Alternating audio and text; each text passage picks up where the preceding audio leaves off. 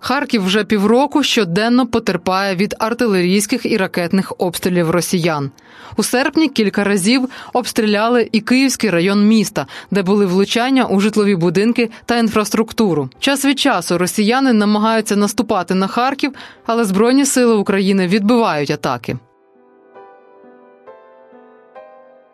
За перші тижні війни тисячі українців вимушені були стати біженцями як всередині країни, так і за її межами.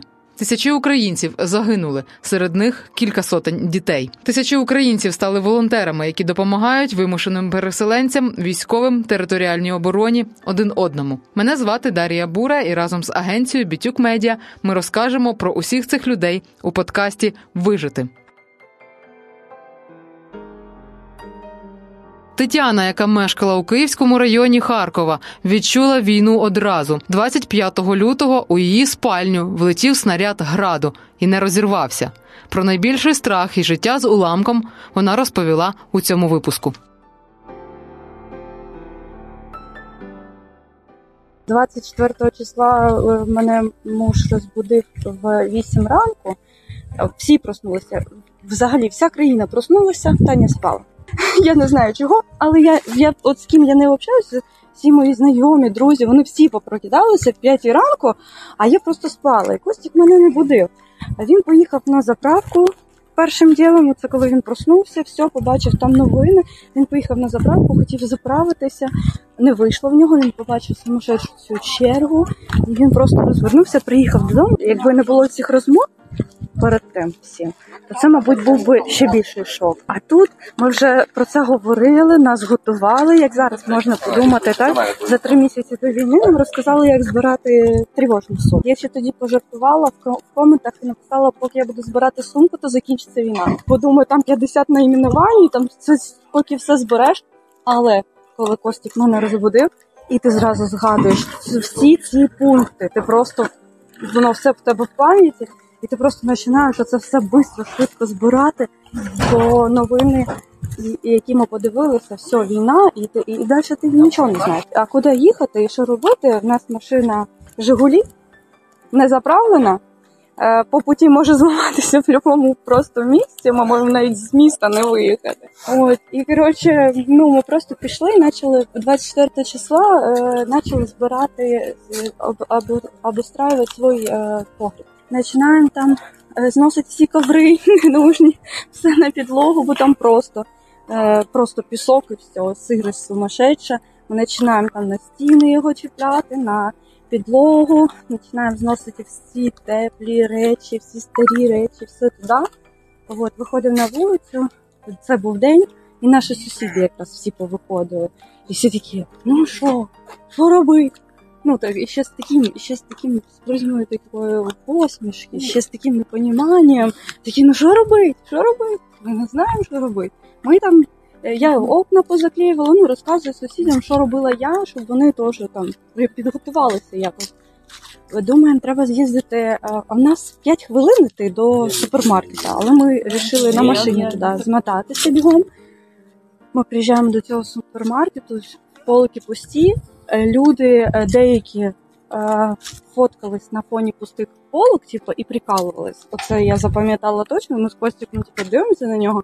А він типу, сфоткаємо, сфоткаємо, пусті полки, ха-ха. Ну він такого в житті не бачив. Ну ніхто із нас такого в житті не бачив.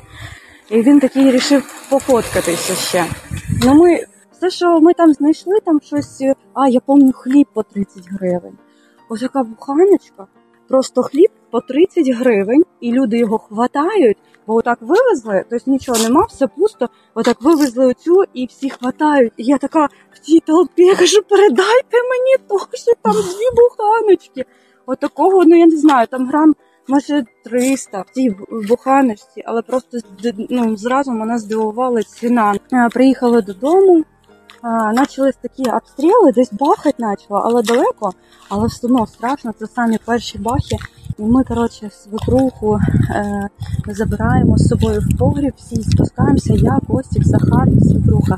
Всі спускаємося в погріб, сидимо там. Е, Дуже сиро, холодно, зима ще ж тоді була. Я пам'ятаю таке ощущение, вот если из ощущений, это когда в нос пробивает этот холодный сырой воздух, когда тебе аж больно вот здесь уже аж до мозгов просто проходит, ты вдыхаешь. И так до утра, утром мы э, встали, э, говорим, ну пойдемте типа в дом, погреемся, ну ничего не слышно было вообще, то есть тишина. Но мы собрались, пришли в дом, э, там я поставила чайник, слышу, э, как летит самолет. Ну такое было вот реально ощущення, я прийшла на російську. Я навіть я інколи так приходжу додому і думаю, як я говорила з людиною, по-російськи чи по-українськи, бо інколи я просто тіряюсь. А о, я чую, як летить е, самоліт, такий звук, гул сумасшедший. Ну я розумію, що це щось летить, і я думаю, що самоліт. Ми всі впевнені, що це літак. Я всім кажу зібратися в середній комнаті. В нас е, там немає ні вікон, нічого. Ну тобто там закрита така комнатка, маленька, темненька. І я всім кажу, щоб всі зійшли. Ну е, Костік хотів піти в комнату полежати, трошки відпочити. Я кажу, в середню кімнату. У нас там стояла тільки одна дитяча кровать Захара. І Захар сидить отак на кроваті, виходить, Костік біля кроватки, я з цієї сторони. Тобто і свекруха, вона в своїй комнаті, вона розчесує. Вона такі волосся гарне. І вона його чеше так, як принцеса. Я кажу, зайдіть в середню кімнату і чешіться тут.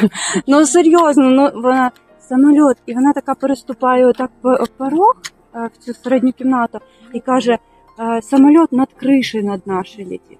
Ну от слышно, от що низько. І воно як не ахне. Прямо я розумію, і ми всі розуміємо, що це в наш будинок. Я думала, що я реально думала, що там немає стіни, от я була в цьому впевнена, що я відкрию двері і побачу вулицю. Ну воно так жахнуло, все затряслося, всі наші сусіди потім розказували, як вони попідпригували, де вони там були, де вони сиділи. Але от я, якщо згадати, типу, як е, ми підпригнули, такого не було. Тобто, або через страх, або ну це повністю не розуміє. Це одна секунда, і ти не розумієш взагалі, взагалі нічого не розумієш. Ти навіть не розумієш, що ти щасливий, що ти живий. Ти навіть не розумієш, що тебе не поранило, що в тебе ніч, ну, що в тебе все ціле, що всі твої рідні цілі, ти цього не розумієш. Костя кричить на пол, ложимося, ми лягли. Свекруха не може лягти, бо просто не може фізично. І ми отак повзком, повзком виповзаємо на кухню, а е, вони ви- виповзають перші. А, я ще Захара отак накрила курточкою, виходить, це коли влетіло, я його накриваю отак курточкою, там хватаю все, що в мене є, отак накриваю Захара, отак от його закриваю. Костя кричить на пол, поползли. Ми повземо на кухню, виповзаємо, і просто в чому ми були, ми просто вибігаємо на двір. Просто от ти хватаєш, ми навіть я не взувалася, типу, отак от там як попало, там Захара обувь собі в руки, Захара на руки, ми вибігли і ми в погріб залетіли. І свекруха моя залетіла просто. Вона обично дуже медленно, а тут вона просто залетіла в той погріб. І в мене істерика. В мене істерика, я кричу, я не можу себе. Я завжди думала, що я можу себе контролювати. Я завжди думала, що я зможу не налякати дитину. Не зможу. Я просто кричала, як сумасшедша. І в мене була типа істерика, але без сльоз. Сльози не течуть, а я отак, от як, як будто в мене просто там град із очей, але немає. Все сухо, але просто я кричу. Мені вже свекруха каже, типу, там, типу, Таня, Таня, успокойся. А я кричу просто мене одне слово за що? От фраза одна за що? За що? За що нам це? Але потім пізніше я вже зрозуміла, що не за що, а для чого. Я знайшла для чого. Ще вісім днів після цього попадання в наш дом ми були в убіжищі. Наші сусіди нас позвали в убіжище водоканалу. Воно знаходиться недалеко від нас, зовсім поряд, але там ти спускаєшся, там наче як два поверхи вниз. І ти е, там відчуваєш себе трохи більш в е, безпечності. Було страшно, звичайно, е, для мене, бо я знала, як це пробиває кришу. Ну, типа, я вже це розуміла. І коли я була в убіжищі в цьому, то я завжди дивилася на потолок і просто собі уявляла, куди воно прилетить. Якщо сюди, сюди, як ми будемо вибиратися, а, які будуть послідствия. Ну, опять-таки, я собі це уявляла, от так як в нашому дом, в будинку, воно не взірва, ну, не зірвалося. Воно просто пробило потолок, і воно так застряло. От це ціліком ця штука. Я собі уявляла дикі речі, я собі уявляла, як я буду вдувати. щоб захиститися. Що мені в принципі не властиво, і я взагалі думаю, що я б в житті не хотіла, щоб таке було, але ти уявляєш, я собі уявляю, що вони заходять, там починають нападати, там убивати дітей, або хватати дітей, або насилувати, ти собі це все уявляєш. Я просто собі представляла, чим, чим, де, що мені знайти, чим мені чим мені захищатися, і як я буду е, м- мочити. А потім мені ще два рази в убіжище снівся Путін, як він заходить до нас в убіжище.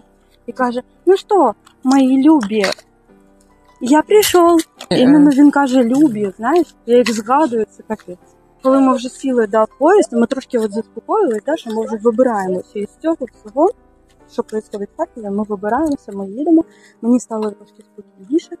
Я е, тоді почала думати, для чого. І зрозуміла, що моя свекруха, вона взагалі ніколи в житті своєї хати не поїхала. Як всі старики, як е, всі бабушки, дідушки, які залишилися, як моя бабушка з мої е, рідні, вони залишились в Харкові по цей день.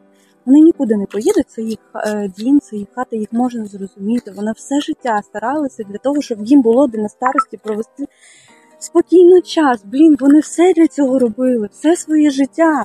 Вони облаштовували свій будинок, щоб їм було там зручно і просто ось так забрати у старі. І мені дуже жалко е, бабушек і дідушок. Дуже. От в них просто забрали їхні старання за все життя. І я розумію, що ми б разом з нею, мабуть, там і осталися, бо ми б її там не покинули.